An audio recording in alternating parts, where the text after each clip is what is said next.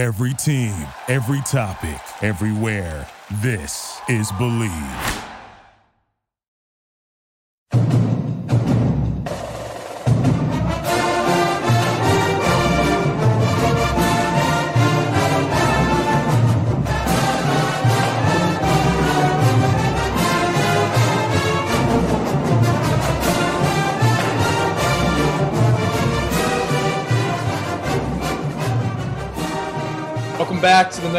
Podcast. We're at episode 10 already somehow. Guys, we're coming off a weekend or a week of pretty disappointing Rutgers sports outcomes.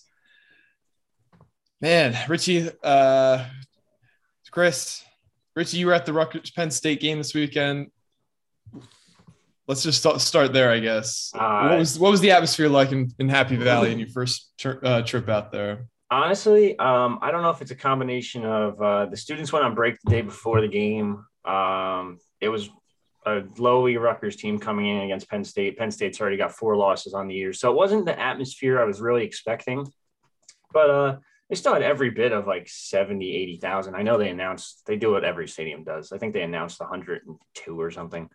So it's, it's all BS with that those numbers, but Yeah. um, yeah, it wasn't the crazy atmosphere I expected. I, I stopped by a couple tailgates. I have family friends that are Penn State season ticket holders, and obviously Rutgers season ticket holders that were out there too. So got to meet up with all them. It was it was, it was kind of cool. It was a cool setup. Um, I know. Um, did I send it to you, Mike, or someone saw it? I forget what it was. They have like a prison style bus that they come in.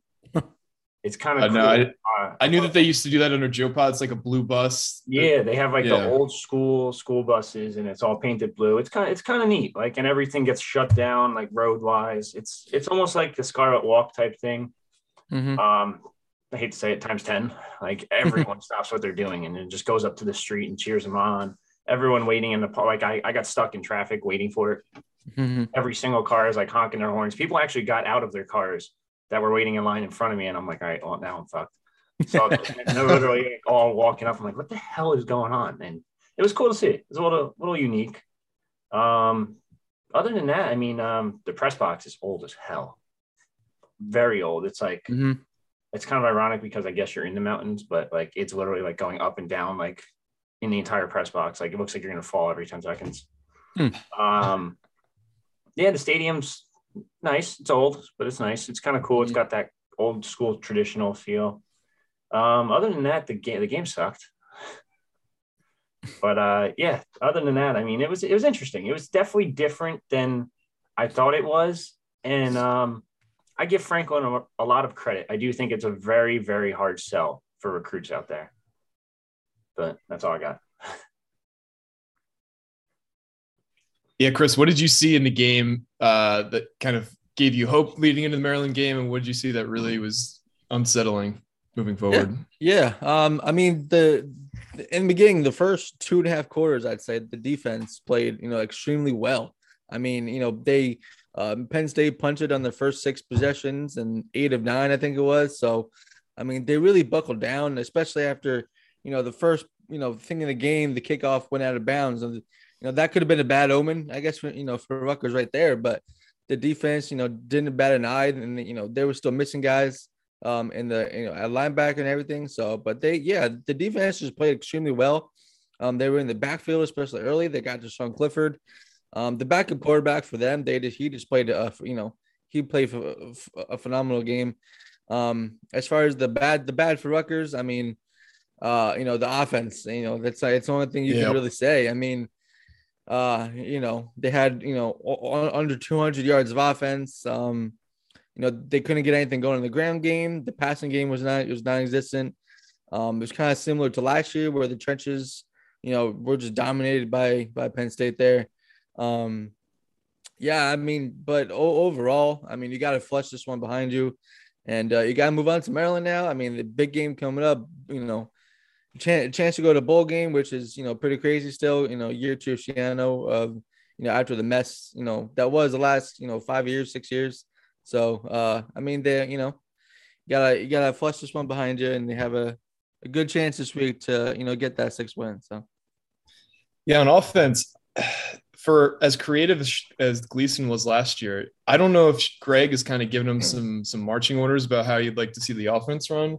But this offense is so predictable, and they just don't do basic elements of, like a, a, a a creative offense. I guess they don't throw over the middle. They don't do any kind of like like rub concepts or any kind of like pick Right. concepts. Like they just like how many times on Saturday did we run on first down, run second down, and then try and throw something to the outside on third down, and, and that was our three and out. Like that was like our entire offense on Saturday. And I I mean it made sense early in the game when we were staying close. Like Mhm. this was a you know a zero zero game with one minute left in the, the second quarter. Like we were very much in it. And it was seven nothing going like late in the third quarter. Like this was a game, Mhm. and we just didn't adapt as an off. We were just doing the same thing over and over and expecting resu- new results. And what was that? Uh, that's the definition of insanity, right? I, I know we talked about it in the press box, and it's just like I think the first four or five inside runs just got stuffed or had Mhm. zero yards or even a loss of a yard.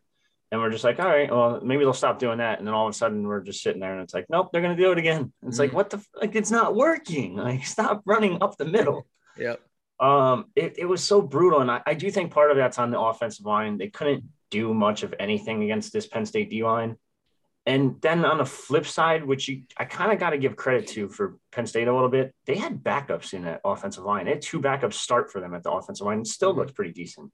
Like th- this is a team that like I was cool. So I got to attend both press conferences, and this is where it kind of like defeats the like Rutgers defense looked good.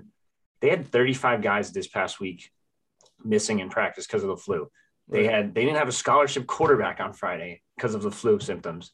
Mhm. And then for Saturday morning, they got the okay from uh, Valu. Sean Clifford didn't warm up at all, and I think that's kind of why he left after a series, um, because he had the, the flu-like symptoms and all that. So it's like, it's it's crazy that like this team kind of like as good as they did on defense, it's like yeah, but they did it against a team that was like pretty sick. Like so Mhm. it's like I don't know how much credit you want to give the defense at the end of the day, but going back to the Rutgers offense, it's it was it was brutal. It was just beyond ugly. They use the tight ends for two plays, and then they're like they're two big plays, mind you. Mhm. And it's like, all right, yep, fuck that, scrap it, we're done. It's like, what Yeah. the hell? Like, Yeah, I've I've said I've said all season a couple of Noah Vedral's best throws have been over the middle to the tight end. Whether it was Langan or Mhm. Haskins, the best his best throws was Tanaka. They're wide Yeah. yeah. Canopa. Yeah, Canopa had a good play too. Yeah. That was a They're- great they're- throw by him. they get like it was catch. I can't believe he hauled it in. Mm-hmm. it was like what third and nine for like a, an 18 yard gain, like the second drive of the game, and then they just didn't throw to him again the rest of the game. And it makes you think Vedral's like, oh, you know what? That kid's pretty decent. Like, holy shit. Like, and then all of a sudden it's like, uh, no, we're just done. We're done. No more using the tight ends. Yeah. I also And then thought that then I know usage I know a lot of fans who have been talking about, you know, maybe Sean Gleason need, needs to be in the box, you know, calling plays from up up top. And I know I know Richie, you know, asked Schiano about that on Monday, and you know he basically said it's it's up to Gleason, and Gleason wants to be in the field, so I don't think that's you know changing anytime soon either. Yeah. I also thought the, the usage of Wimsatt in this game was really odd and puzzling. Like, you know, throwing him in for a play is one thing, but he threw like two really bad passes that both of them should have been picked. Only one of them ended up getting picked. Bo made that one of the best plays of the game, Mhm. turning into a defender on the sideline there, and he was open. He he had him. He just way underthrew it. Yeah, I, for, I forgot if that was Wilson or Brisker or whoever it was. We were talking about that in the press box too. If that guy just kind of like tracked the ball a little bit better, that's a pick, and that might even be a pick six at that point. Um, that's probably Wimsatt's biggest issue, and he had issues with that at the Elite, Elite Eleven a couple of months ago. That was his biggest knock on him was accuracy, accuracy, accuracy. So if he can fix that, he did. He did have a good feel for the pocket, though. I'll give him that. Good Mhm. feel for the pass rush. He had Brisker on like a free blitz, and he just like basically shuffled in the pocket and avoided him. Yeah. I think that was on that same play actually. it was the same play. I think it was the same play. Yeah. Yeah, And that, that's where I think like next year when he is a starting quarterback, without a doubt in my mind, um, he's going to be able to make this offensive line as bad as they've been look a little bit better because of that mobility factor and the feel for the pass rush. So Mhm. we'll see what happens. I do think he'll have some growing pains. I think you'll see a couple of picks in next year, and you saw it this year. You saw it last week. hmm Just like what the fuck, like what's what's going on here? So it's it's you live and die by a, a freshman quarterback, and that's probably what you're going to see next year from him. Yeah, and then I know I know after the game, Schiano was talking about. Um, well, I guess he didn't really want to talk about him if he was going to redshirt or not. He could, you know, he could play in this game in redshirt, but they make a bowl game, then you know he Yeah. can't technically play in the bowl game if if you want if you want to redshirt him. Um, so I mean, I still think they're obviously redshirting him. The kids in high school, you know, supposed to be in high school. Mhm. Um, so yeah, but yeah, like you said, that was a great job of of, of eluding that of, of, of eluding that blitz there. Um, at the first throw on the slant, I think it was to Bo. I think he just threw it like a little too early. I want to say, um, but yeah, other, otherwise, um, I knew I knew he wasn't going to come back in the game after he almost threw the first pick. Um, I knew, yeah, I knew he wasn't going to come back in after that. So, and then I mean, he did, uh, you know, late in the fourth quarter, but at that point, you know, it didn't really matter. So, I, I don't understand how the running game sucks so bad. Like I'm just looking at the stats now, and it's just like Aaron Young 2.4, uh, Monangai 2.7, Mhm. Pacheco. I don't know what the hell happened to him this year. mm-hmm. I get like the offensive line sucks, but he just looks like he has zero vision whatsoever. He's almost running into defenders at one point, Mhm. and it's like, what the hell happened there? For, for his size and, and his, you know, he's not a great receiver. You'd think that he'd be like an excellent up the middle runner, but he just tries to bounce everything to the outside. And I think that's a Yeah. big problem is, I mean, it's one thing to have vision and it's other thing to have bad instincts. He just takes, he tries to take everything to the sideline.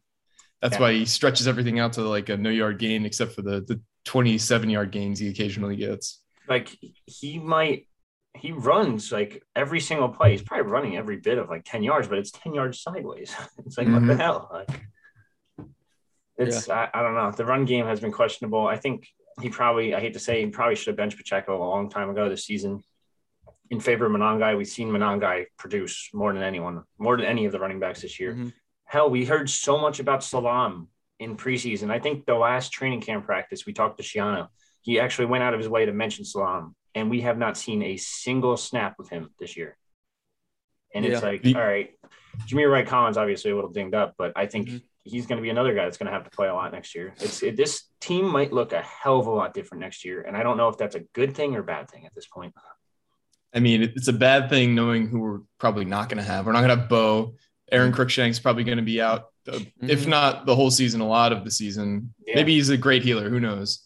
Um, Hey, Adrian Peterson did it in like four or five months. he did. He did. Wild. Uh, we're not going to have 03. Um, I, I do think Shameen Jones can step up though and be that number one guy. Um, I like him a lot. It's just a matter of if they're just going to cover him, like who else is going to get open? Sanders hasn't done really much. Um, I- I thought Sanders was going to be the number two receiver this year. I, I really liked his tape out of Bucknell. Uh, he's been, I don't know if you never know who's playing or not, if it's based on like one ticky tack thing, like they don't like how he does this in the offense. And since we're limited, you can't play as much as another guy. It's tough to, I don't know. I really thought Sean, like we, me and Chris have seen him. Like Sean Munnerlin has looked pretty good, like all Mhm. off season, and then obviously got hurt. So I mean, I don't know if he'll be able to recover in time. That's another Mhm. guy who's coming in. Marion Brown's going to be way too, way too skinny to even play a single snap. In my Oh opinion. yeah. What is he like? I've, I've seen like the video and pictures of him this summer. He's got to be like, you know, 155 pounds. Like he is thin. listed like 175. I Mhm. not even close. He's yeah, he's one listed 175. I'd say he's every bit of 160, maybe. Yeah. Um, who's the other receiver? Rashad Rochelle, I don't expect to make an immediate impact. They're gonna have to hit the portal for receiver, and I think we know Oh, that yeah. already. And they already kind of have. Uh, Sort of, we can talk a little bit more about that because Yeah. I mean the portal stuff doesn't really start until after the season. There's been a few guys who've, who've announced and we've shown interest in, but it's not like yeah, it's not- I- I not will crazy about yet. that, But like, there's no one like. It's such a hard sell, especially when the offense. Hey, you want to come play for this shitty offense and shitty offensive line and a quarterback that's a true freshman? What? no. Yeah. I think it'll be an easier sell this offseason. Like we're coming off like a three and six year after like just being a toilet bowl of a program for five six years.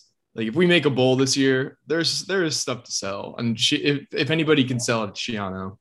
Yeah, that's that. I mean, that's recruiting at the end of the day. So we'll see what happens. But um, like, there's uh, we'll talk about the names later. I don't want to get too in depth with it. Yeah, yeah. Yeah. All right. So let's talk about something a little bit more uh, exciting for Rutgers fans. The women's soccer team defeated TCU in a shootout in the Sweet 16 in the NCAA tournament, which was a great game. If anybody was watching, um, Rutgers looked completely dominant for probably about the first 60 minutes, and then TCU turned it on and they scored a late goal to tie it and went to double overtime for shootouts. I'm sure most of you guys have seen the uh, the video of the shootout on on social media if you're on social media. But uh, Chris, did you watch any of this game? Richie, did you watching this game? What did you guys think of the the team's performance? Um, yeah, uh, I watched the uh, yeah, I watched the game. Uh, it was a very good game, obviously. Um, you know, obviously they took a lead, and then uh, TCU, like you said, scored. I think it was like five minutes left or so. Um, but yeah, that shootout was wild. I mean, they kept, uh, you know, you know, both teams kept, you know, scoring, and then all of a sudden they made the goalies made like four stops in a row or so. Uh, Megan McClelland even scored herself a goal. You know, she, she's a goalie for Rutgers. Um, yeah, and then it was it was just a really big win. Um, the last time they got that far, I believe, was 2015 uh, when they got to the College Cup. Um, so it's, it's super exciting. They're the you know the only team going right now uh, for Rutgers. You know, field hockey lost uh, last week or so.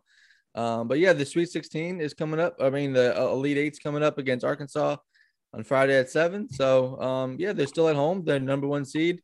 Uh, they play two seed Arkansas, and uh, yeah, I mean, it's, you know, it's a good it's a good time. Uh, you know, soccer program is has really been on the on the up for a long time, and uh, this is honestly one of the most well-rounded, best teams that uh, Mike O'Neill has had in a, in a long time. They scored, they still play defense.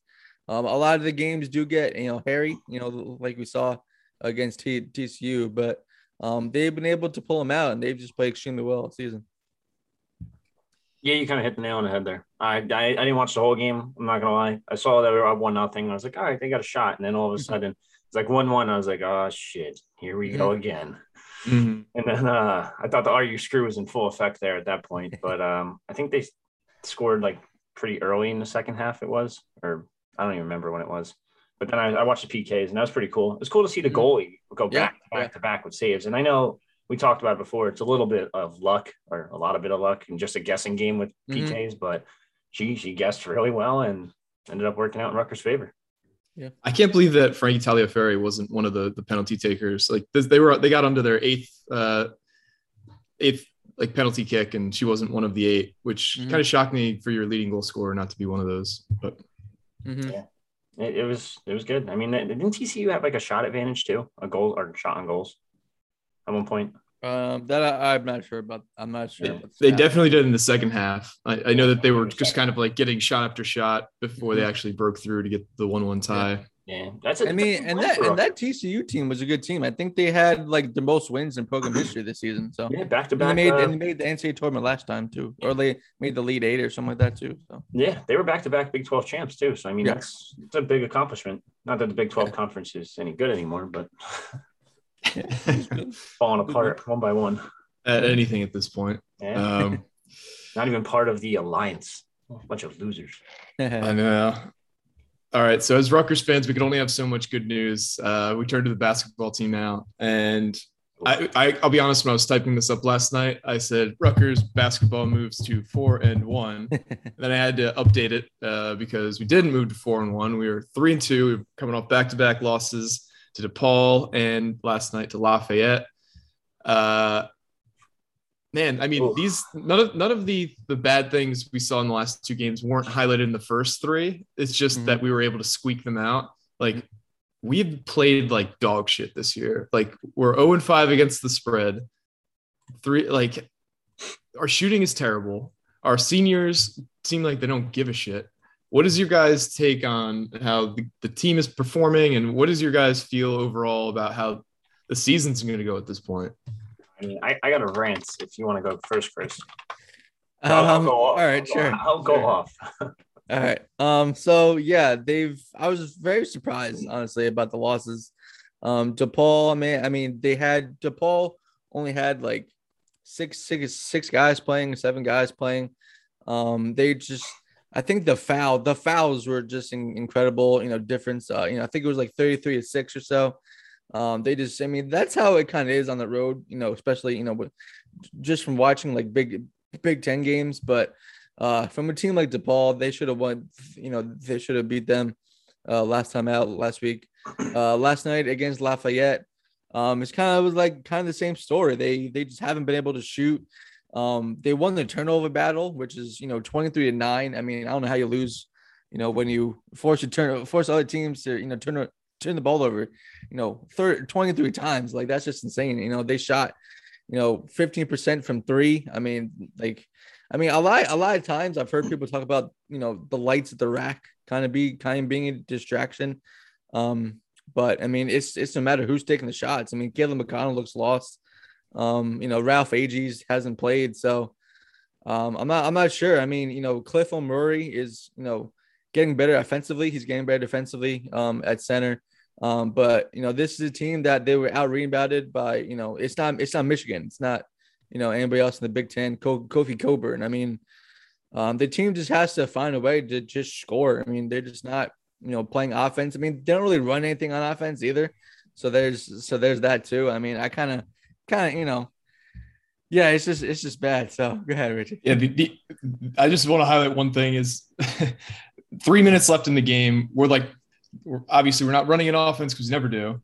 Yeah. Caleb McConnell on the previous drive had airballed a uh, a three pointer, and mm-hmm. so he, he gets stuck with the ball, of course, with about 3 mm-hmm. seconds left in the shot clock, and he tosses up this prayer ball, and I think he he hit the like very front of the rim, but it was a terrible shot. This is like three minutes left in the second half after he just like shot an air ball. Like you'd think that either he's taken out or that they designed a play up, but they didn't. Anyway, mm-hmm. uh, where do I start?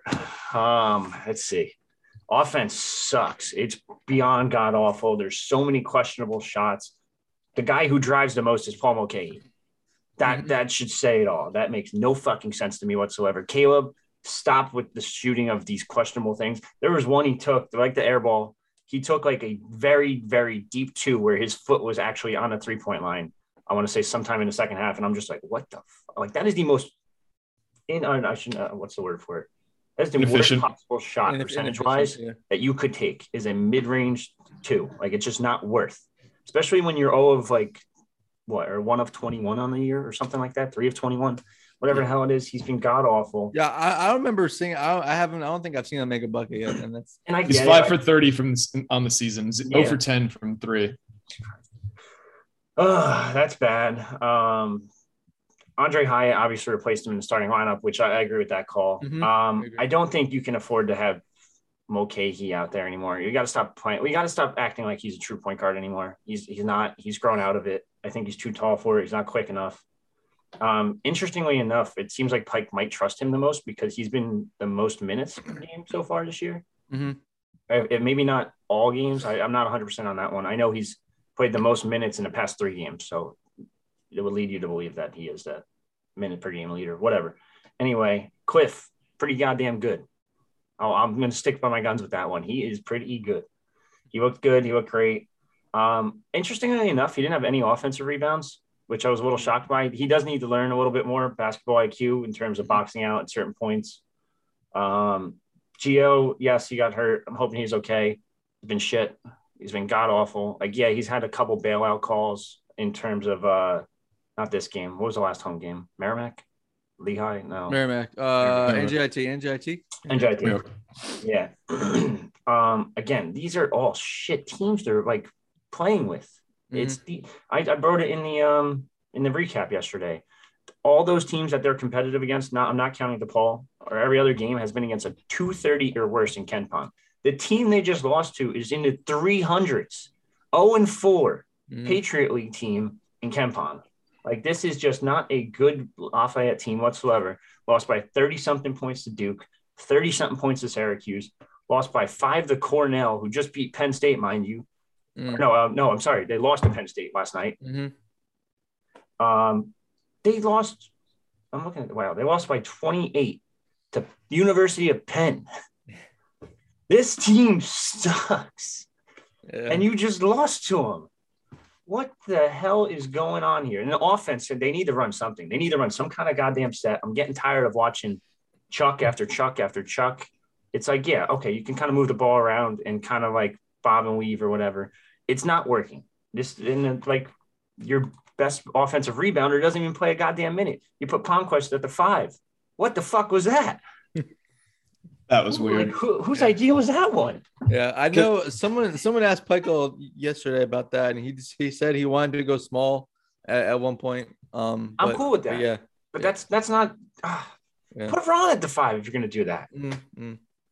They did run a little bit of Ron at the five as a a two three zone breaker, where they were just kind of like passing along the perimeter, trying to get him a shot at the the three at the the foul line, and like the one or two times they ran that, it, it worked. Like he hit the he hit the turnaround yep. jumper. Uh, the only time we even looked like we had like a semblance of an offense is when we would penetrate and then hit Cliff for an alley oop. Mhm. Like that was like we did that like two or three times, and we should do whole way more of that. Yeah, Like, and then on top of it all, you can't force 23 turnovers. You have 13 steals and lose. Like you can't. The the turnover battle was 23 to nine. The rebounding, I don't know how the hell you got out rebounded by a Mhm. shitty, shitty Lafayette team. Like I am not giving them any credit whatsoever. They suck, Mhm. and you just lost them like that. And then Jaden Jones, God damn it, man! I just tweeted about you being the most efficient freshman in the country, and then you're gonna do that. God damn it! um, you got to switch something up. Um, these guys look effortless out there. They look like they know they could give two shits. There was one play, I'm glad. I'm actually glad Fonseca uh, screen cropped it or Mhm. screen recorded it, whatever it was. Oh, These guys slap slap- the ground. Defense, Yep. let's go. Yep. Lack of effort, open three. It's like, what the hell are you doing? Yep. And, ult- And then and then they almost made the bucket, you know, to go into halftime with the lead, the layup, whatever. Yeah. yep. That, that same that thing was happened bad. at the end of both halves. Like they hit a a, a dagger Mm-hmm. three where they where we weren't playing great defense. We weren't we weren't like those guys were wide open taking those threes both times. I don't even know if it's the same guy, but it looked like the same exact shot, just like shown in a mirror. Yeah, and I've I've tweeted it before. I think during the game, I've never think I've ever thought I've never thought I would say this, but the lack of effort is just on a Pikiell team. You would never think that would ever happen. I don't know what the hell has happened with this team.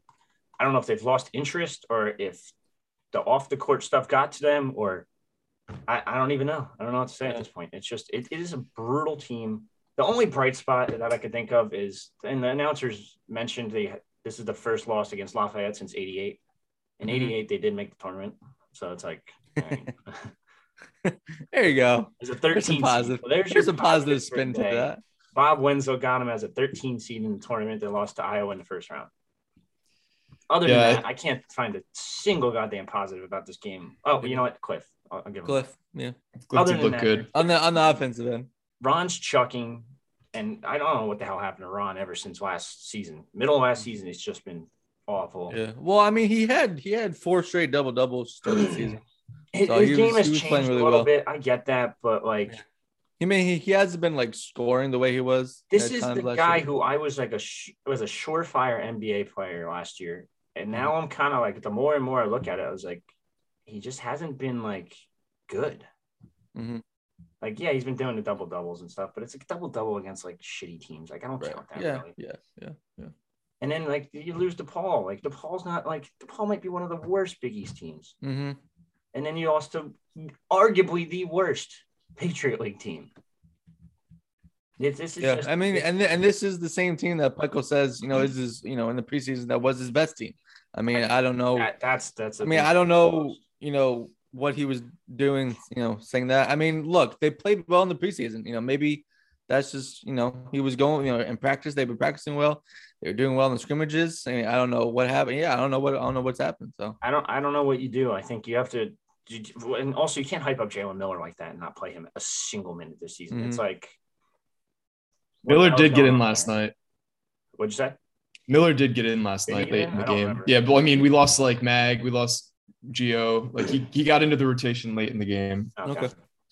I mean, I got to think that Pike read the room wrong in terms of motivation this year. He probably thought this team needed to be to be built up because they lost like two really foundational players and and, the, well, and then uh, Mathis too was a rotation guy. He wasn't like nearly as impactful as Young or or Myles Johnson, but yeah, like you guys were saying, like this team just looks uninspired, which is kind of surprising for a veteran-led tournament team who was expecting like they all were talking about how they had unfinished business, Mhm, mhm. how they were coming back to advance like really far in the tournament. Uh like I don't I I don't I don't understand it. Like Pike has said that there's a lot of distractions right now, which is very ominous and mysterious, which I don't know if you guys have heard anything about distractions, but it doesn't seem like anything's been reported directly about it No, it's Like- all quiet. these guys, I think they think their their shit smells a little too good. I, I think you were talking about that after Yeah. the Lehigh game where they were just like, yeah, we like talking a lot of shit about how you know we were always going to win this game. It's like you guys let a team that you were favored by like over twenty points take you to overtime at home. Mhm. Like, don't. This is not a game to talk shit after, but they were. I remember, like, I think they actually said the the quote um to Chris after the game, and I overheard it because I was trying to upload the, the press conference video at Mhm. the time, and all of a sudden they're like, "Yeah, we we told them like, oh, bye bye, time's over." I'm like, "Dude, just Mhm. went to overtime with fucking Lehigh. Don't be saying that. Like, Yeah. just just say like, hey, we got humbled a little bit. All right, now we know we got to get back in the gym and work on something. Like, just say the prototypical coach speak type quote that people just like to hear. hmm Yeah, Uh, yeah. I was talking to Ron. I was talking to Ron. I was like, I was oh, talking about Geo Baker's shot to tie the game, and he was like, "Yeah, yeah." He was like, basically, yeah. I told the guy, you know, next to me, you know, he's, he's game. You know, it was it was fun while it lasted. I mean, but then, but then, you know, that was just to tie the game. Like they were down, and then they went to overtime. Obviously, they won in overtime, but yeah, I mean, they. I mean, at at that the first game, you know, I remember they almost lost to Bryant a couple years ago. You, you say, okay, you know, fir- it was the first game, but then the same thing has, you know, just happened game after game after game. So, uh, yeah, this team definitely has something going on. Uh, something um, is not right. They, they obviously, you know, have to shoot better. They still, you know, don't get the foul line. I think, I think they honestly just have to drive more to the hoop, and you know, they're missing guys like Young and Mathis who who who's who have done that. You know, Myles Johnson was a good good rebounder. Um, uh, uh, speaking, speaking of Myles Johnson, they're playing Gonzaga tonight. UCLA against Gonzaga at ten o'clock. So if anybody wants to watch that, It's weird how Gonzaga and UCLA also had a game last night too. And they played I last night, usually- yeah, yeah. You don't really see many back to backs in uh, college hoops, but Like, I don't understand. Like, you, you're talking about driving more. Like, Mhm. why does why does McConnell not drive? yeah, yeah. Like, literally, like that should be your strength if you're him. Mhm. You've seen him play. Everyone's seen him play. That should be your go-to move is to drive, not to shoot a stupid mid-range, not to shoot the three. Um, his his release is so slow too on the jump shots, so that's why it's like it's not going to work. Obviously, something's got to change. Um, the offense, I don't know what you do. I think you have to switch up. I hate to say it, but I you got to change some of these starters out. I don't care if you have to bench Baker or to get him going, or bench Ron, or get do something. Like someone's got to be benched here. You got to like take action if you want this team to do anything this year. Hmm Only guy you can't afford to bench is Cliff because you don't have another big man. mhm. I mean, I mean, I mean, you, you could play Palmquist at the five. They're fine. So. And I know you said drive, but like drive to the rim. Even if they get fouled, they're missing those fucking things too. Right. I mean, yeah. Sixty-five percent yesterday. It's god Mm. awful. This, Mhm. I, I don't- yeah. I think we just we need somebody who's got some fire in him. We need somebody who's more of a vocal leader and gets these guys going. Everyone's playing so tentatively and like they, they're afraid to miss a shot. And I think that was one of the things that Jacob Young was really good at was mm-hmm. being this emotional leader on the court because he would just you know he he would sense he had I mean anybody who's played basketball sometimes you sense that the team needs a lift a lift somewhere so you you know you'll take a charge or you know you'll you'll drive baseline and and hit like a reverse layup and that was like what J- Jacob Young was great at even at like five nine Who's that spark Mm. plug? They don't have that spark plug at all. There's no one on this bench that has brought a spark off that bench to bring like a little bit of juice to the game or a little bit of something. Yeah, yeah, Young exactly was exactly that. He was he was always the spark plug. I, know I've written that a bunch of times. He was definitely he was exactly that. He came in, he brought energy. Um, he brought a scoring punch right away, but he was also a really, really, really good defender. So, I mean, he was all up. He gets the crowd excited too when he defends too. So, uh, yeah, they they need something. They need that spark, like you said. I think that's a good way to put that.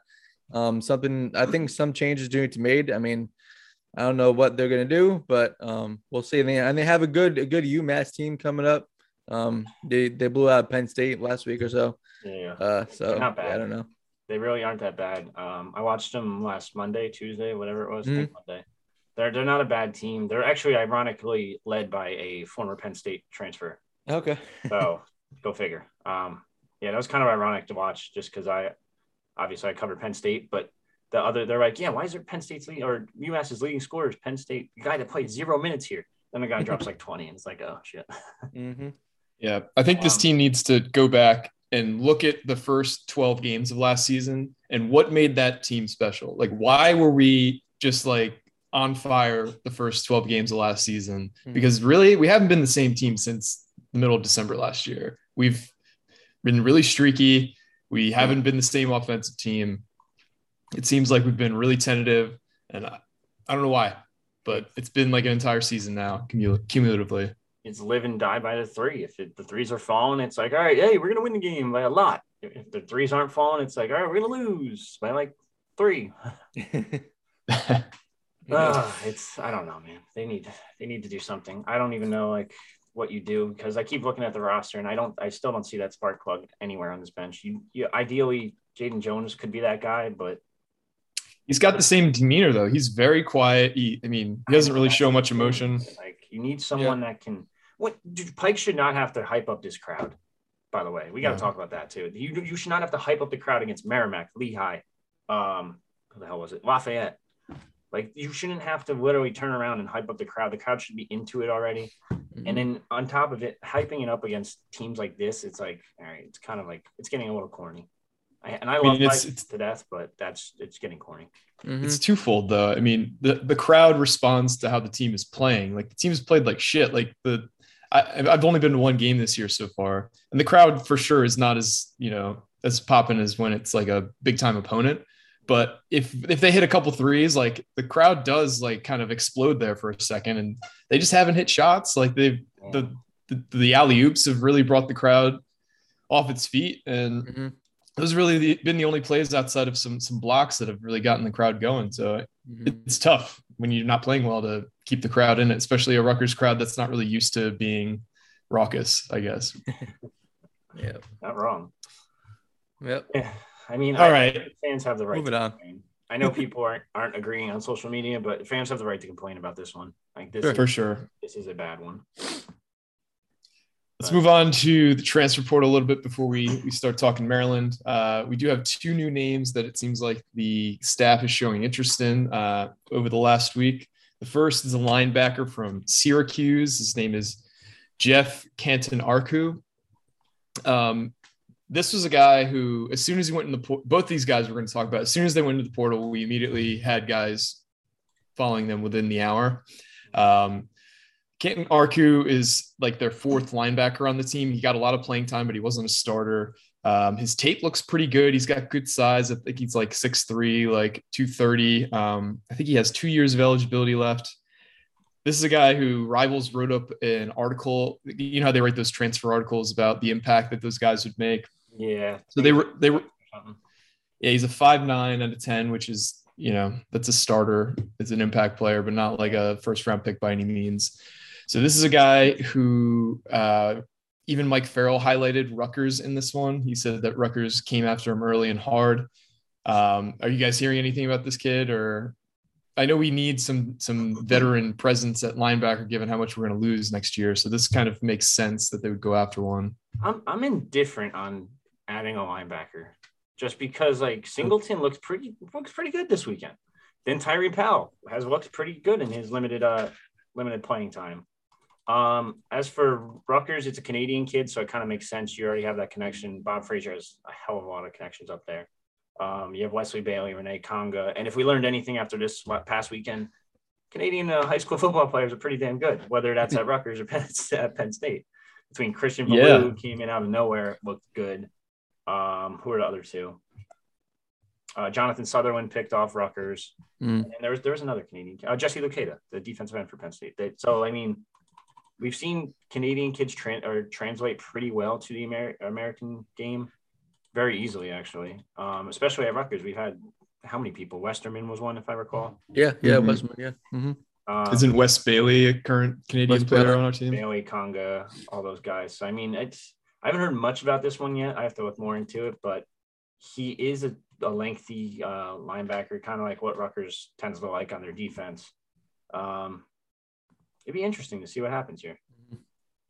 Yeah, and it seems like Syracuse is falling apart. Um, I'd expect us to go after a lot of players that we've played against this year if they become available. Like Temple has, even though they're pretty bad, they have a, a few really good players that I would jump all over if I was Rutgers. They have a few offensive tackles who are pretty good, Isaac Moore and um, I forget his other the other one's name.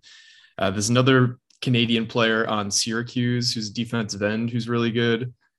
Uh, it doesn't look like Dino Babers is going to be there long, and it doesn't look like Rod Carey is going to be there long either. I'm kind of surprised that Rod Carey hasn't been let go since That's- those uh, revelations Iverson Clement uh, started have come out. Um, Well, it's going to happen momentarily. Like it's, I think it's just a matter of waiting till the end of the season and then go from there.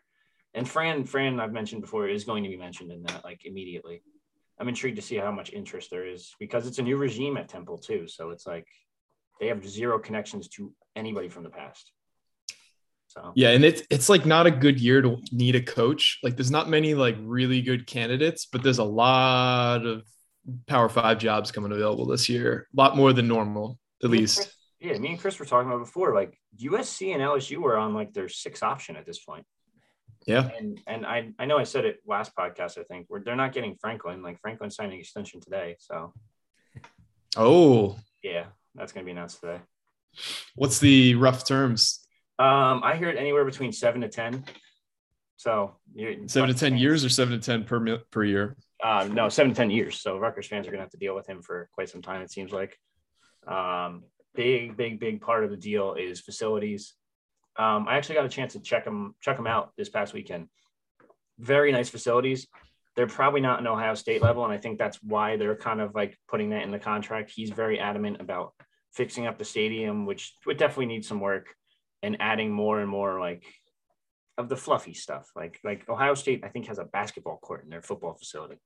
It's like stuff like that, and then you go to like, and that's why Rutgers needs stuff like this too. Like it goes back to that. Like the, the fact that they haven't drawn up even like a slight plan is kind of like concerning a little bit. I know the COVID year kind of threw everything in the whack, but you need an artist rendering or something just to Mhm. get donors on board.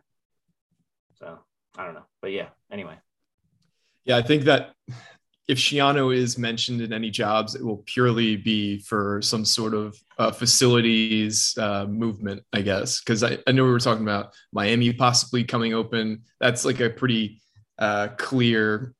Uh, at least they would. I guarantee they'll reach out to Schiano. He's not taking that job. I don't see Schiano leaving for anything at this point.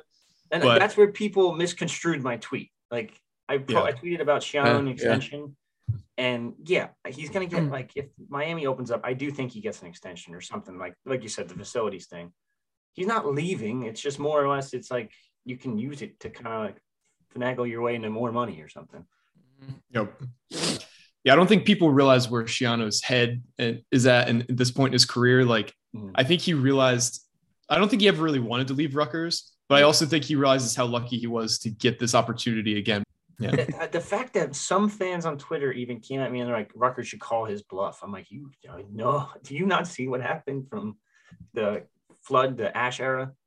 Like, Mhm. are you kidding me right now? Like, call his fucking bluff. Are you serious? Like, this guy's the only guy that has made the program relevant in 60, 50, Yeah. whatever. Yeah, he's he's two wins away from the tying the all-time uh, Rutgers wins record. So It's like, di- stop. Like, don't fuck. Call his. Fuck that. I'd Yeah. pay him more just for getting them five wins this year. yeah, I mean he's been he's been in more bowls than uh, anybody else at Rutgers Yeah, it's coaching. only one that actually got them to invest too in the program. Mm-hmm, mhm. Look, I mean he's he's one of the bigger reasons they're in the Big Ten right now. Probably this one of the main reasons, if Yeah, not the, yep. the main reason. Yeah. Yep. for sure.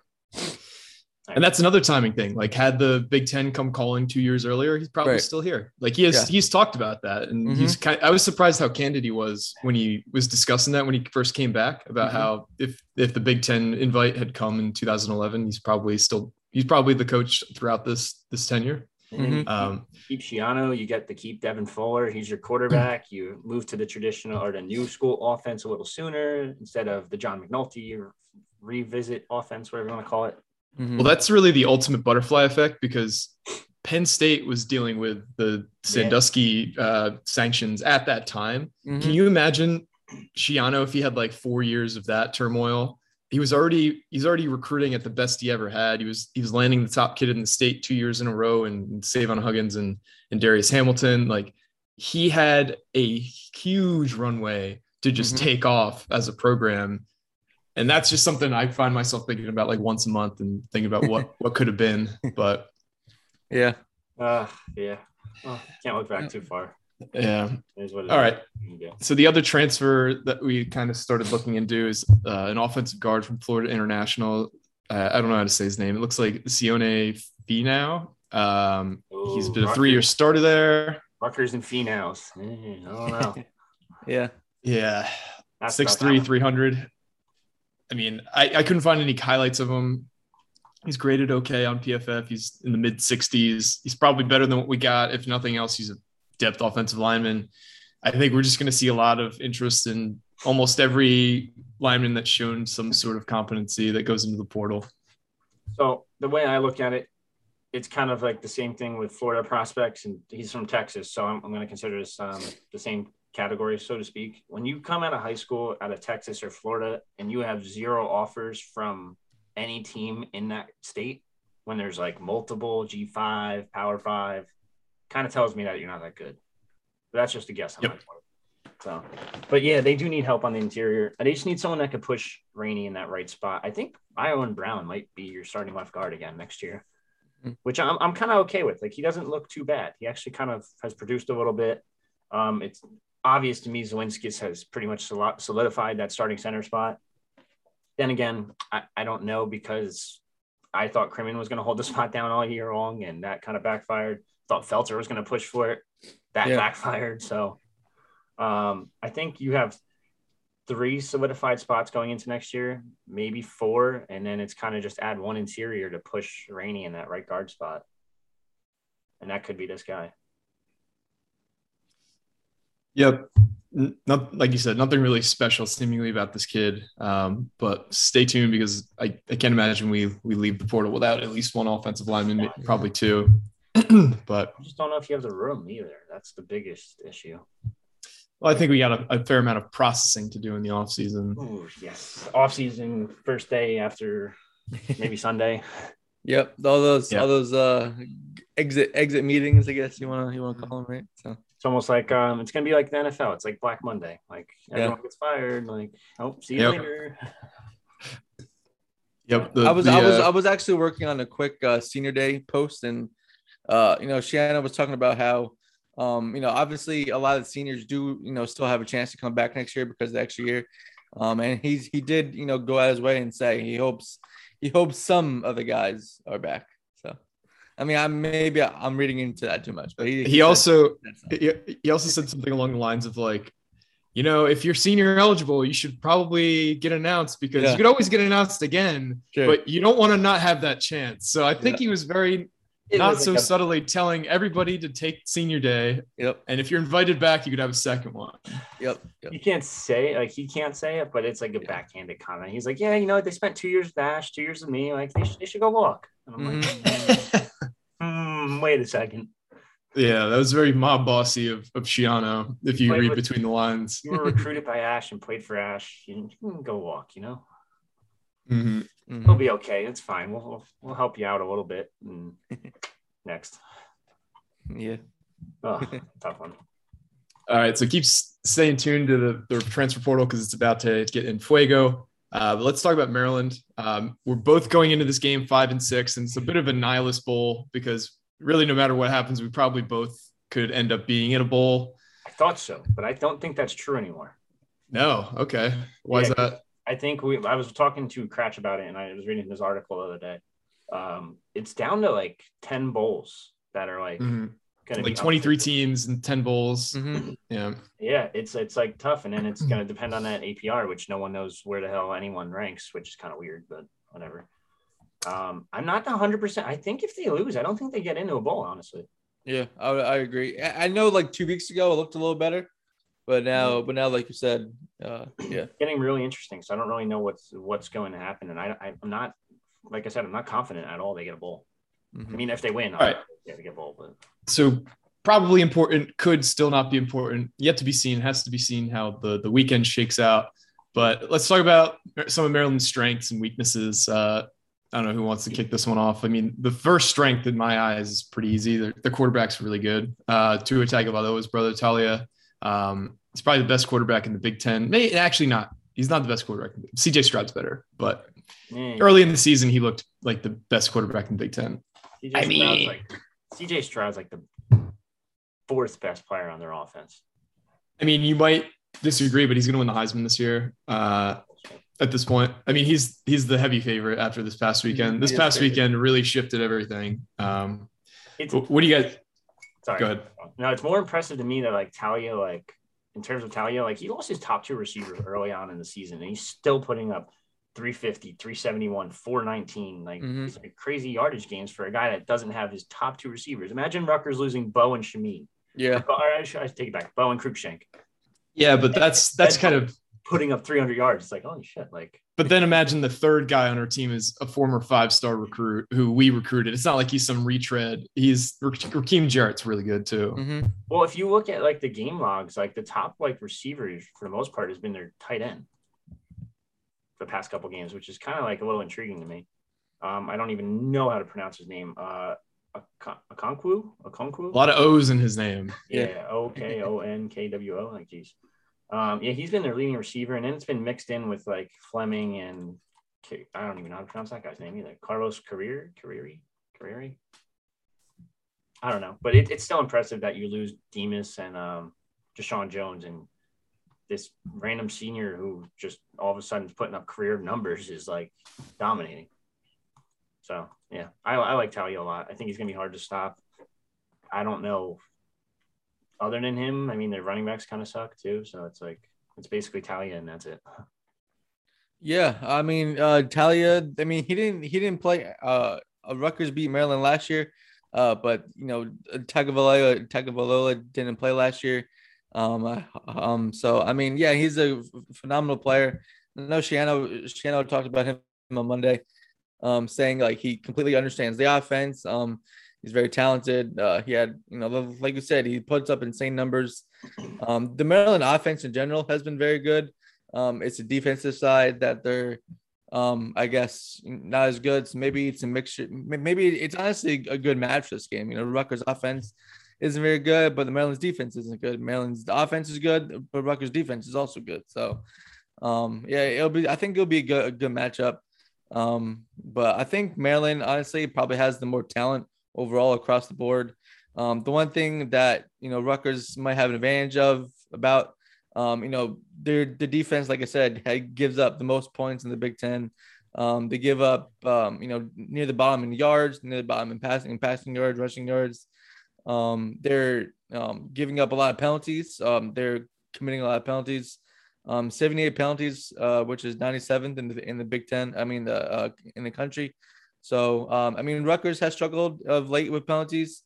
Um, but if Rutgers is able to turn the ball over and play a play a cleaner game at home, um, it might it'll, it'll help them. But uh, yeah, I mean this Maryland offense is still explosive. Um, you know, in the past couple games have been kind of kind of blowouts, I guess, but other, other than last year.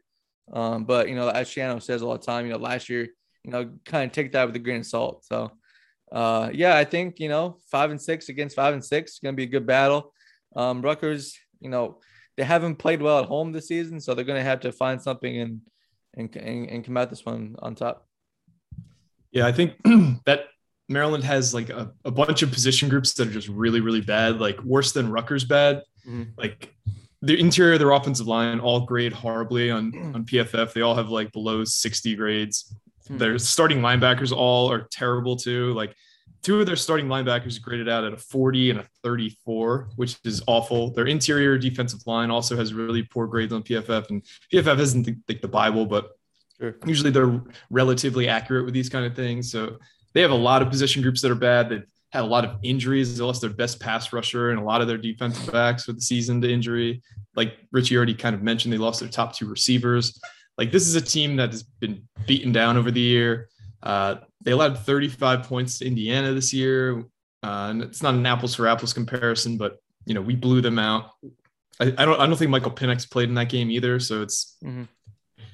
this is a team that we should beat. Uh, like you said, we do have relative strength versus relative strength. Like you know, Mhm. our defense versus their offense. Their offense is probably better than our defense, but like you're saying, that they're a very undisciplined team and they've been that way for a long time. Like a Locksley coach team will never be a team that's, you know, dotting every I and crossing every T. So this is a game we should win. Um, but obviously they play the game for a reason. Sure. We're a and a and, half then, point- and then base, you know, like you were saying, you you it's actually you know pretty uh, pretty fascinating. Like you were saying that their their linebackers haven't graded out well, and their and the interior defensive line hasn't graded out well. I mean, uh, like we're talking about earlier earlier, uh, you know, Rutgers tried to run the ball up the middle a bunch against Penn State, and didn't have much success. Um, I think we'll probably see that again. We'll probably try and see them establish the run game again. Um, and uh, if they can, you know, get through the line and into the secondary, um, who who knows what could happen there? I you, you got to score. Yeah, like they need to score against this team. This team gave up 35 to an Indiana team, like you said, without Michael Penix Jr. This is Indiana team that just got ran by Rutgers. I, I don't know. I'm indifferent on this game. Like it's weird because they're like their DBs aren't bad. Tarheeb still New Jersey, mm-hmm. South Jersey guy, Timber Creek guy who all Rutgers people are mm-hmm. probably pretty familiar with. Is he's he's he's very good. Pretty he's good. Very good. Jordan Mosley and Nick Cross, their safeties are also pretty good. It's like mm-hmm. their their DBs aren't the issue, obviously, like you said before at the end of the day. But it's more um it's more of their defensive line that if you can get past them, then maybe you have a shot. Yeah, for sure. Um, so I guess we can go to predictions because it seems you have to go seems on. like yeah, I gotta I gotta hop up. You guys finish this All off right. for me. Sorry guys. I'll see you guys Sounds next good. week. Yeah, you're good. I'll send you the audio soon. Sounds good. Thanks, Mike. Yep. All right, Chris. Just yep, let's do now. it. Let's do it. All right. Um, let's see. Let's go. Let's go. I guess just go in number order. Uh, yeah, sure. It's fine.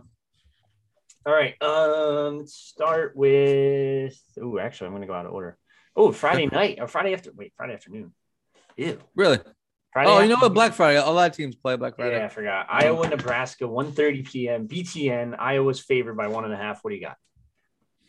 Uh, I'm gonna go. I'm gonna go uh, Iowa in this one. Um, you know, obviously it's at Nebraska, but mm-hmm. uh, I'll go. I'll go Iowa in this one. They're coming off a win, I think. Um, honestly, I, for whatever reason, I didn't watch like any other Big Ten football this weekend. Not sure why. Um, but uh, yeah, I'm gonna go. I'll go Iowa in this one. Uh, I think they're the better team, and uh, yeah. Yeah, this this one's weird because like I remember looking at it on Monday when I look at the spreads, and mm-hmm. Nebraska mm-hmm. was actually favored at three and eight compared mm. to nine and two Iowa. And I was like, what the fuck? Like, what's going on here? um, yeah, Iowa three game winning streak against Illinois, Minnesota, Northwestern, Nebraska to five game losing streak, maybe worse. Mm-hmm. Looking at it now, it's mm-hmm. yeah, Nebraska's not bad. It's just they're not good. Yeah, they've they've had a lot of like closer games. I think this year they just yeah. haven't been able to to pull it out. I mean, their past five games, um, I'm trying to look. Seven point loss to Wisconsin. Yeah. Nine point loss to Ohio State. Six point loss to Purdue. Seven point loss to Minnesota. Four, no, three point loss to Michigan. Wow. Mm-hmm. They're not a bad team at all. It's and they're getting better. It's basically good offense and bad defense for Nebraska, and yeah, offense and mm-hmm. good defense for Iowa. So it's like, I don't know. Uh, Nebraska home, home end of the season, regular season. Okay. I, I could see it pulling off. I could see them really pulling it off. Okay, I, I can I can see that. I can definitely see that also. All right, what's next? Um, I'm going to save Rutgers for last, I guess. Yep. Yep. If we're going to go based on timestamps, I guess technically we could do the big game. Okay. Ohio State, Michigan. Yep. Winner gets Big Ten East, I guess, right? Big Ten East, yeah, I think I believe so. Um, yeah, ten and one and ten. Yeah, and because because Michigan State lost again, so yeah. Yeah, so this this is an interesting game. I don't really. I think everyone's kind of leaning towards Ohio State but it's just like I, I think Michigan might have a shot this year.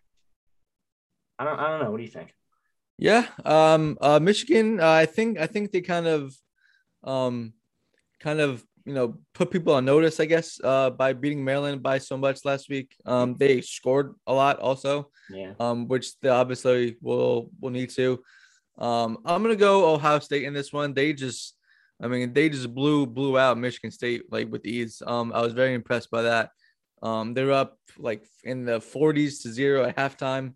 I mean, it was it was just just no contest. Um, they were just really fired up for that game. They're going to be fired up for this one. Um, CJ Stroud, like you said, like we're talking about earlier, is the Heisman Heisman favorite right now. Mm-hmm. Um, you know, Michigan is getting healthier in the running game. Uh, I think they're going to shorten the game. Uh, Blake Corum is back. Hassan Haskins has been obviously, you know, the running game is their strength. Um, but I think Ohio State is just going to have too much offense in this one and uh, they're going to win this one. Well, we we've seen both teams play already. Yeah. Whether that be in person or via TV or whatever you want to call it for away games, but uh, yeah, I, I don't see Michigan. I don't know. I feel like Michigan might put up a pretty good fight, but I, at the end of the day, this Ohio State team's just really, really good. CJ Stroud, like Mike said before, is probably the Heisman favorite, if mm-hmm. not close to it. Um, TreVeyon Henderson has been a freshman phenom. He's been ridiculously good. And then like their wide receiver core between Olave, I think just broke the I think he broke he broke some record. yeah. broke one of the records that was held by um, one of the crazy receivers that they have Mhm. every year. Um, and he's not. I don't even think he's their leading receiver, which is crazy to me. He's he's not Mhm. Smith. Um, I don't even know how to say it. Jaxon Smith. Jigba, Jigba, yeah, he's good too. Yeah, yeah. He's he's their leading receiver this year with 1,100 yards on uh, 69 receptions. Like Really? It's not it's not Garrett Wilson? No, he's uh, Wow. Yeah, Wow. which is uh kind of crazy between Garrett Wilson, Olave, Yeah. Smith. It's like like how do you how do you cover that? Yeah. I don't know. It's it's a crazy thing to say, but uh, yeah, I, I the eight point spread kind of like turns me off a little bit of this game, but the over Mhm. under 63 and a half, they're expecting this game to be a shootout. hmm I don't know if I see that to be honest, Yeah. Wow. But uh, I don't know. Ohio State scores at will, so I'll probably go Ohio State. Cheapest ticket, by the way, 270. Mm, mm. That's that's ridiculous. And then you go to the Rutgers game, cheapest ticket, eight dollars. um, That's funny. All right, I'll take a little little shot there. Um, what's next? Michigan State, Penn State. Michigan State's home. Penn State's favored though. After that blowout, like you just said, that Michigan State got blown out last week by Ohio State. hmm I, I don't know what to think of this one. Yeah, this is this is honestly, I'm not sure. Um, I mean, Penn State, uh, I guess you could say play inspired. They had a lot of guys out or you know, not feeling well and everything like we talked about. Uh, Michigan State, um, they obviously didn't play well last week at all. Um, I'm not I'm not sure. Uh, It's actually a very, very good matchup. Um, you know what? I'm gonna go. I'll go. Um, I'm, I'm, I'm gonna go. I'm gonna go Penn State in this one. I think. I think. Uh, you know, I liked what I saw from the quarterback, uh, Christian Veilleux. Uh, however you say that. Apologize if I said that No, right. That's, that's dude. That's Uh, yeah. Okay. Cool. Cool. So yeah, I'm gonna go Penn State in this one.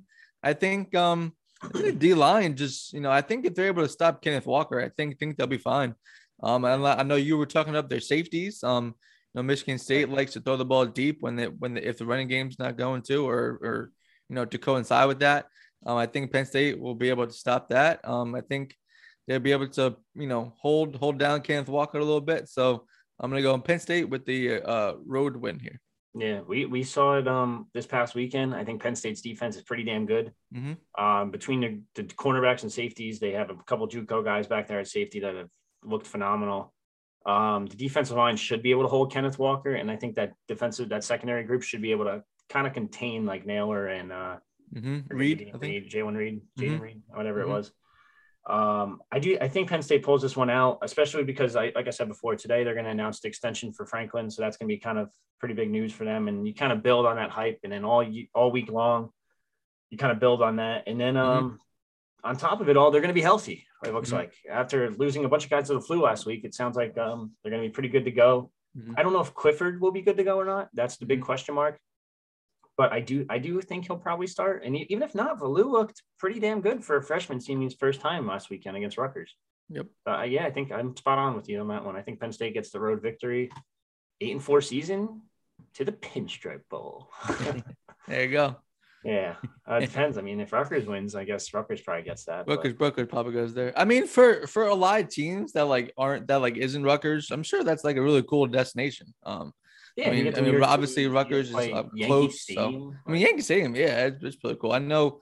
I mean, Rutgers. I wrote it uh, yesterday. Rutgers hasn't played there since 2013, so Oh, um, it it's been it's been a while. Yeah, the Pinstripe Bowl against Notre Dame that year. So I kind of, I kind of hope like, well, obviously I, I want Rutgers to win, but Sure. I, I do like to hope they win and they get the pinstripe bowl. Actually, like I, I Mhm. like to see. The only downside about that press box is it's like half indoor, half outdoor, so it's Mhm, like, mhm. like, damn. yeah, it could be it could be cold. Yeah, so But uh, yeah, if you're watching a game in Yankee Stadium, it's kind of cool to watch football Mhm. there. It's it's it's Yeah. different. It's unique, I I definitely be excited to go there. Obviously, Yeah. obviously. and plus it's down the street, so we don't have to Sure. really worry about much. So whatever. Mhm. Anyway, uh, next game on the docket. Ew, yikes! Northwestern Illinois, three thirty BTN.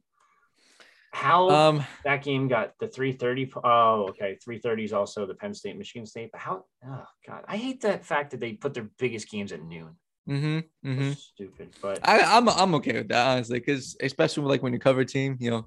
yeah well i mean yeah it's so. cool as like a reporter type thing Yeah, absolutely. but Um, illinois favored six and a half they're home against northwestern both teams kind of suck uh i don't even know where to go that that's actually a more expensive ticket than the Rutgers game this weekend Interesting. Okay. i like how it gives you that that's cool I'm gonna uh, go. yeah, I'm gonna go. Um, I'll probably go Illinois in this one. I think. Um, I think they'll get the run game going in this one. Um, Uh, the favorite at home, right? I think so. Yeah, like six and a half. Um, yeah, six and a half points. So I mean, yeah, I mean Northwestern, uh, beat beat Rutgers this season. Illinois lost to Rutgers. Um, I mean Illinois has that win over Penn State. They can kind of hang their hat on. Uh, so I'm gonna go. I'm gonna go Illinois in this one. So we we talked about it before. Illinois might have the best APR in the conference, or in one of the best in the country. Mhm. They get this win, that's their fifth win. And Oh, true. Yeah, they're still playing for something. Well, they're playing for something. Whereas Northwestern's probably checked out, probably like, fuck this place. This sucks. Like we we fucked up this season. Move on. Keep going. Yeah. Um, Evan Hull's if Evan Hull puts up 92 yards, he gets a thousand yard season too. So I mean he might be playing for something. The rest, not so much. But I think uh Illinois is an intriguing team. They Mhm. I, I give Bielema a credit. He's schemed some things. He's worked around uh injury at quarterback. He's worked with Sitkowski and made him look decent. So yeah, I, I think I don't think he's a bad coach, and and he's got you know what's crazy? He has some Chris Ash staffers on his uh on his crew He over does. there. So I mean, he used to coach at like Arkansas, Wisconsin. So yeah, the fact that they they made it work, it's crazy how Midwest coaches kind of fit in the Midwest. Mhm. you know, Hmm. Weird. Maybe we should try Midwest coaches in Jersey and see what. Right, never mind. Um, yeah, uh, yeah, I, I like Illinois in this one. I know fans aren't going to like the fact that we said that because if Yeah. both teams are five and seven, it probably goes to Illinois. It sounds like, but we'll Mhm. see. But uh, it's an interesting one. Three three thirty games to this week. I didn't notice that. Indiana, Purdue, Indiana or Purdue. Purdue is home. Fifteen point favorites. Mhm. Uh, I don't think Penix Jr. is going to play at this point. probably not. Yeah. Uh, Purdue has the better passer, rusher, and receiver of the group. So I mean, I, I, Yeah. I'm just gonna say it, Purdue. Yeah, yeah, I'll go Purdue also. Um, I know Purdue has done a really good job this season bouncing back from losses. Mhm. Um, they won, you know, last week. Uh, like I said, I think they're just the better team. Yeah, Um, yeah, so uh, I'm gonna go, uh, you know, Purdue in this one. Um, you know, Indiana has has I think they're in like you know basketball mode at, at, at this point. You know, for the fan base for the school. So uh, yeah, I'm gonna go Purdue in this one. they were basketball motivated after the first loss back in like yeah. September or whatever it was. Yeah, yeah. I mean, they played well. I remember, I remember watching them against Cincinnati, and it was a game until the fourth quarter. Yeah, I mean 38-24. That's a relatively close game.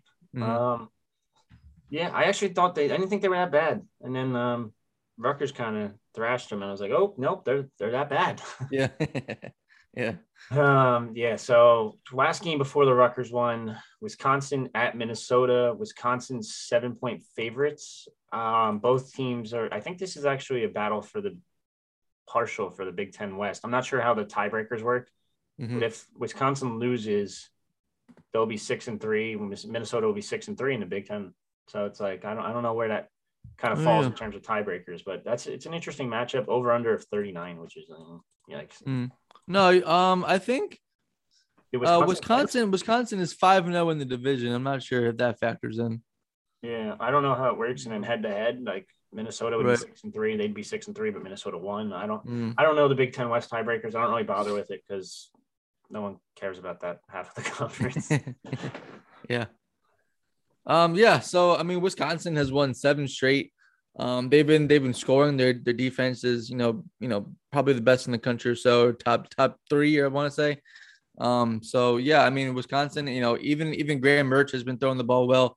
Mhm. Um. The running game has been like completely insane. Braelon, um, Braelon. Uh, I'm blanking on his name, but the big Allen. he's big.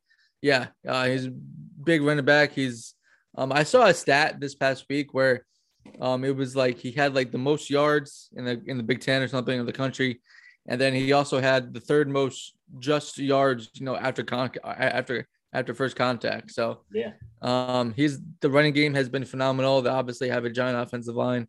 Their their their defense has been you know great all season long. So uh, Minnesota has been kind of a mixed bag this season. Um, so I'm gonna go uh, Wisconsin with the dub here. Yeah, I mean, he's coming off a game where he just ran for 228 yards against Nebraska. It's like he's, he's pretty damn good.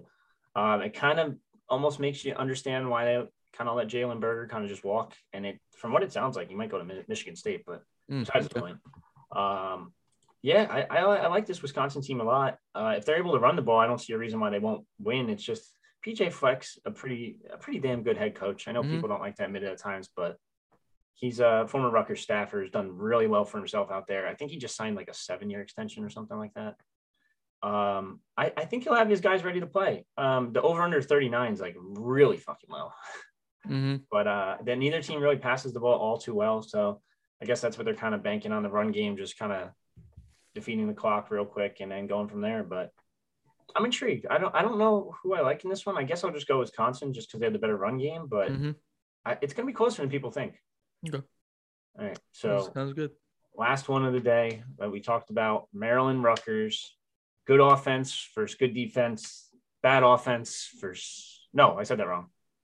No, I said that right. I don't even know, dude. Rutgers has a good defense, bad offense. Maryland has a good offense, bad defense. Put it like Mhm. that. Yes, yes, that's right. Yes, Yeah. yes. I, I don't I don't know what Rutgers it's is it's early. It's early. Rutgers is home and actually flipped. I think Maryland, or actually Maryland was a one point favorite when it opened. It's now up to one and a half. Um, over under 53. I don't know if that's possible hmm for a Rutgers game. 53 points total is a lot, hmm but um, I honestly, I don't, I don't, I really don't know. I'm indifferent on this one. I'll, I'll let you go first on this one, just because I need, I need Sure. a minute to think. Sure. Um, I'm gonna go. I'm gonna go uh, Rutgers in this one. Um, I think, I think the defense will just just play well. Um, I mean, I think I think Taulia, Tagovailoa, and their offense. I think they're gonna, I think they're gonna get their yards. Um, but I think Rutgers has done a good job on third down this season, so maybe that helps keep them off the scoreboard there. Um, the one thing that also worries me is, um, Rutgers still, you know, they've given up a bunch of you know big passing plays this season. Um, but um, yeah, I'm gonna go. I'm gonna go Rutgers this one. I think the offense will will be you know a better product what of what we saw against Penn State. I think I think they'll get the running game going a little bit, uh, which will definitely help them and definitely you know help them keep control of the ball, which will keep the Maryland offense off the field, uh, which will keep the defense fresher. Uh, I know that kind of was an issue last week where you know the offense just couldn't get anything going, and the and the Rutgers defense wore down against Penn State. That's why you saw all the points there in the fourth quarter for the for the Penn State. Um, so yeah, I'm gonna go. I'm gonna go Rutgers this one. Um, you know, even though it's home, Rutgers has been playing better on the road this season. Um, but I'm not, I'm not sure what the crowd is gonna be like, honestly. Uh, I but was gonna say that. you know, we'll see. So, uh, but I'm gonna go. I'm gonna go Rutgers this one. Rutgers will go to bowl game. Um, probably, probably. You know, I was doing the, pro- all the projections. Uh, all the projections, honestly, I've been saying the, the Quick Lane Bowl. Uh, so uh, it'll be another another It's not. Christmas in Detroit. So Let's Yeah. let's just say no to that right away, please. like I really, really do not want to go to the Quick Lane Bowl. That Yeah, sounds brutal. Detroit in December. Uh, what is it like the twenty seventh or two something like uh, that? ar- yeah, around. So around it's like time, yeah, I'm not, I'm not I'm not missing Christmas. No offense to like I'll, I'll let Cratch and Sarge and all those guys handle that one. In terms of practices, we'll go out for the game, but Sure. practice no, no, I'm good. Count me out. Um, anyway, uh, what's it supposed to be like on Saturday? Do we know? This? Saturday? Uh, I'm not sure actually. probably not ideal, I would assume. I'm trying. That's what I was trying to look up when you were giving Oh, your I'm prediction. not sure. Um, Saturday, Saturday, Saturday. Haven't haven't haven't did my sim yet, so I'm not sure. 45 and sunny, 15 mile per hour winds. Eh, I don't know if you'll get that good of a a crowd, especially because it's Thanksgiving weekend. Students aren't there. Students are on break. That's gonna hurt um, right away. But then again, maybe not because the students didn't show up really last game. And I've got to give a little shout out to the riot squad. They always show up, but the rest Mm-hmm. of the students got to. The student fan, the student base has to just do something there. But Yeah. besides the point, um, I don't know. Taulia is a really good quarterback Mhm. and Rutgers' run game kind of sucks. I don't expect Rutgers to be able to pass the ball because they haven't been able to pass the ball all season long, despite facing some shitty defenses. Mhm. Um, Maryland's secondary isn't bad. Like I said before, they have a couple guys. Gator actually named Rutgers his leader back in his recruitment in 2019. I remember Okay. that as uh, one of their corners. Um, Nick Cross might be one of the best safeties in the conference, maybe nation eh, conference. I'm not gonna go that far. Um, he's a very good safety. He's wasting his talent there. But besides the point, um, if you can't stop Taulia, I don't see a reason why. It's gonna be a weird game. I think this is crazy to say Rutgers puts up 21 points because they Mhm. haven't scored all season long. But Mhm. Mhm. when's the last time they put up more than 14? They put up. So you, if you Well, look, well, they had they had 38 against Indiana, but they had a lot of Yeah. good good field position in that game. zero points, three points, 20 points, 7, 13, 13, 13, 13, 13. Jeez. I I just don't know if they could put up 21. And they're actually 28 because I, I think Maryland's going to score at least 28. And you're going to have to try to match that. I don't know if they they can match that. I really don't know. I don't see them matching it. I hate to say it. I think this might be the season finale for Rutgers. Um, I, I don't. Do you even want a bowl game at five and seven? I I think I think You you do for bowl I practices, but in terms it. of like motivation wise, like it's more of like a hey, you Yeah, you kind of yeah, you kind of like backdoor into a bowl for sure. but- Yeah, I don't like the idea of backdooring it. I know it helps with practices, refreshment, freshmen and all that, but Yeah. I mean, I- I mean, Rutgers hasn't been to a bowl game since 2014, one of the longest, you know, Power Five droughts in the country. So I think, I think they definitely take it. I mean, even if it is, you know, Detroit or or or actually they probably wouldn't maybe get a Big Ten bowl there, but they probably go. I saw one projection maybe cure a cure bowl, and I saw that Florida. if they don't if they don't get that in. the, the auto insurance company that always had that blue guy at Rutgers. Yeah, I think yeah, but that's that's like very soon. That's like one of the earliest games in the. In the Hey, all right, then, then then I'm not. I'm okay with that. You said it's in Florida. Well, I think I believe so. All right. So I hey, you go to Disney or something. Yeah. So Well, no, darn, don't don't make me go. no Disney, no Disney. Um, the only downs, like I can't see this Rutgers offense producing. I Yeah, just they've been tough. so down like recently. They haven't thrown for over hundred yards in the past four game, past three Mm-hmm. games. They haven't. They've only thrown for over. Wow, yeah, that's actually a bad stat. They haven't thrown for over one fifty six. They've only done Mm-hmm. that twice this year. Once was against Delaware. Once was against Michigan State. Interestingly enough, mm-hmm. they only ran for over hundred yards once this year. Like the run game has been non-existent. Mm-hmm. Uh, your best running back, arguably, Monangai, is probably hurt still. Yeah, he's playing. Yeah, he. Cruickshank's gone. It's up to Melton. We've been trying to do everything all season long. I just can't see them score keeping up scoring wise with Maryland. And I, Mhm. I, I do think it's going to be like a 28 21, maybe 28 14 at this point because I just can't Mhm. see them scoring unless the defense somehow finds a way to get like a pick six or a fumble recovery Sure. for a touchdown or.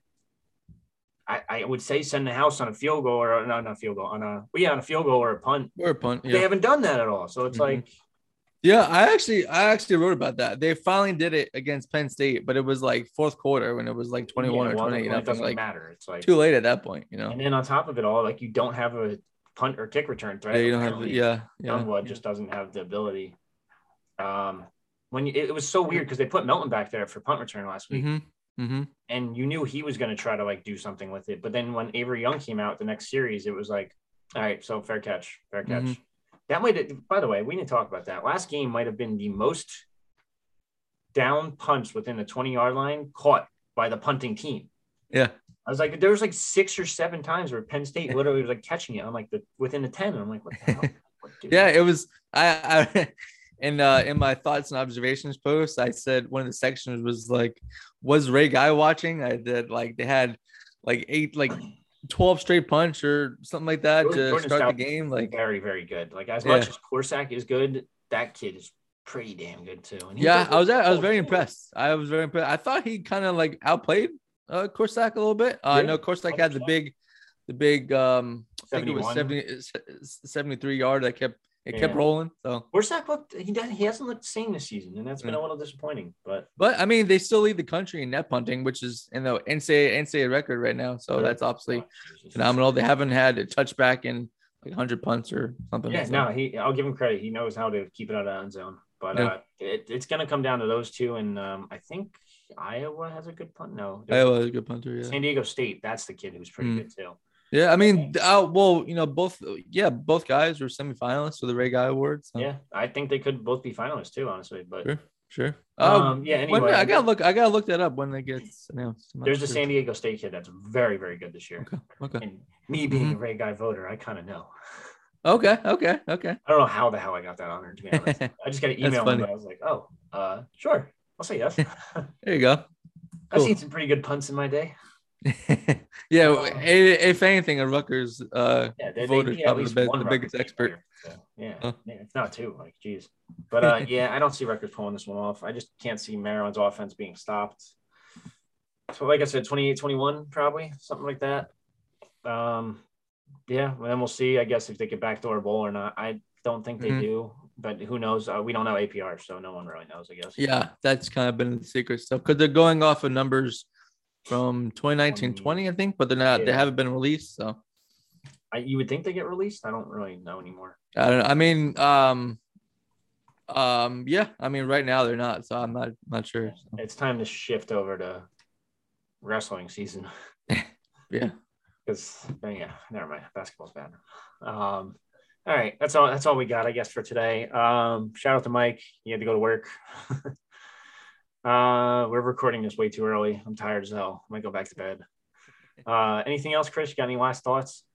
Uh, not really. Uh, I'm gonna go to you know, happy Thanksgiving to everybody. I Oh, guess I guess. I can say. So, all right. So, what is your favorite Thanksgiving uh food? I guess Oh, dude, stuffing. I love Stuffing? stuffing. Like really, that's like I would say stuffing's my least favorite. really. Yeah, yeah, Stuffing's so good, but um, I don't know. Like you just gotta like once you get that that first plate, and then you just get that little the gravy tub, and it's just Mhm. like oh, so much gravy everywhere. It's like yeah. feel awful. I gotta go to like two, three Thanksgiving things this year, so I'm Okay. like- I don't know if I'm gonna gain like 20 pounds over the next like couple days, but It's all good. It's all good. yeah, I guess if anyone, anytime, it's now to do it. So see what happens. For but sure. Really, what, what what's your favorite then? If you hate What's my favorite? Uh, I like I like mashed. I like I'm a mashed potato guy. Okay, I, I'll agree with that. That's a good one. I thought you were Yeah. gonna say like green beans or something like that. Green- Nah, I'm a mashed potato guy. A little bit of gravy, like you said. You got you got to do like the little spoon, the little pool of gravy there in the, Oh, in the yeah, middle. The, the whole thing and just pour it on everything. Yeah. oh, I can't wait. I'm so excited. I also I'm also like I only eat it on Thanksgiving, but I like having cranberry sauce. You know, that at the can, at the can though. You got you gotta get the can. slices or like we talked. The like the little circles. The the yeah, can, I see. I like the, the circles are good. They're like little chunks. Yeah. I'm like, yeah, they're okay. They're Yeah, good. exactly. Yeah. I mean, it's not even like it's not even that good. I just got I just have to eat it. It's just So. it's under it's an underrated Thanksgiving uh, edition. You need it. Like I'm actually I'm actually uh making mac and cheese this uh, this year. I'm, ooh, I'm going baked, to my wait, mom's. baked or are we talking Big like- big mac and cheese. Yeah. baked mac and cheese is super underrated. I feel like people like, oh, like, oh let's get Kraft. No, fucking bake that. Yeah, Get the yeah. little crisp on the edge, and it's like, ooh, oh, mac and cheese I'm might make- be right there. It's I'm like making that. I'm making that on uh on Wednesday uh, afternoon at some point. So There you go. It sounds pretty good. Sounds like you're gonna have a pretty good Thanksgiving. But yeah, you too. You too. All right, so I guess that's it. I got nothing else. Happy Thanksgiving, guys. Um, we'll see what happens with Rutgers on Saturday. Uh, UMass and basketball, Maryland and football. It everyone be okay on Saturday because it could get ugly. Yeah, we'll see. But all right, peace.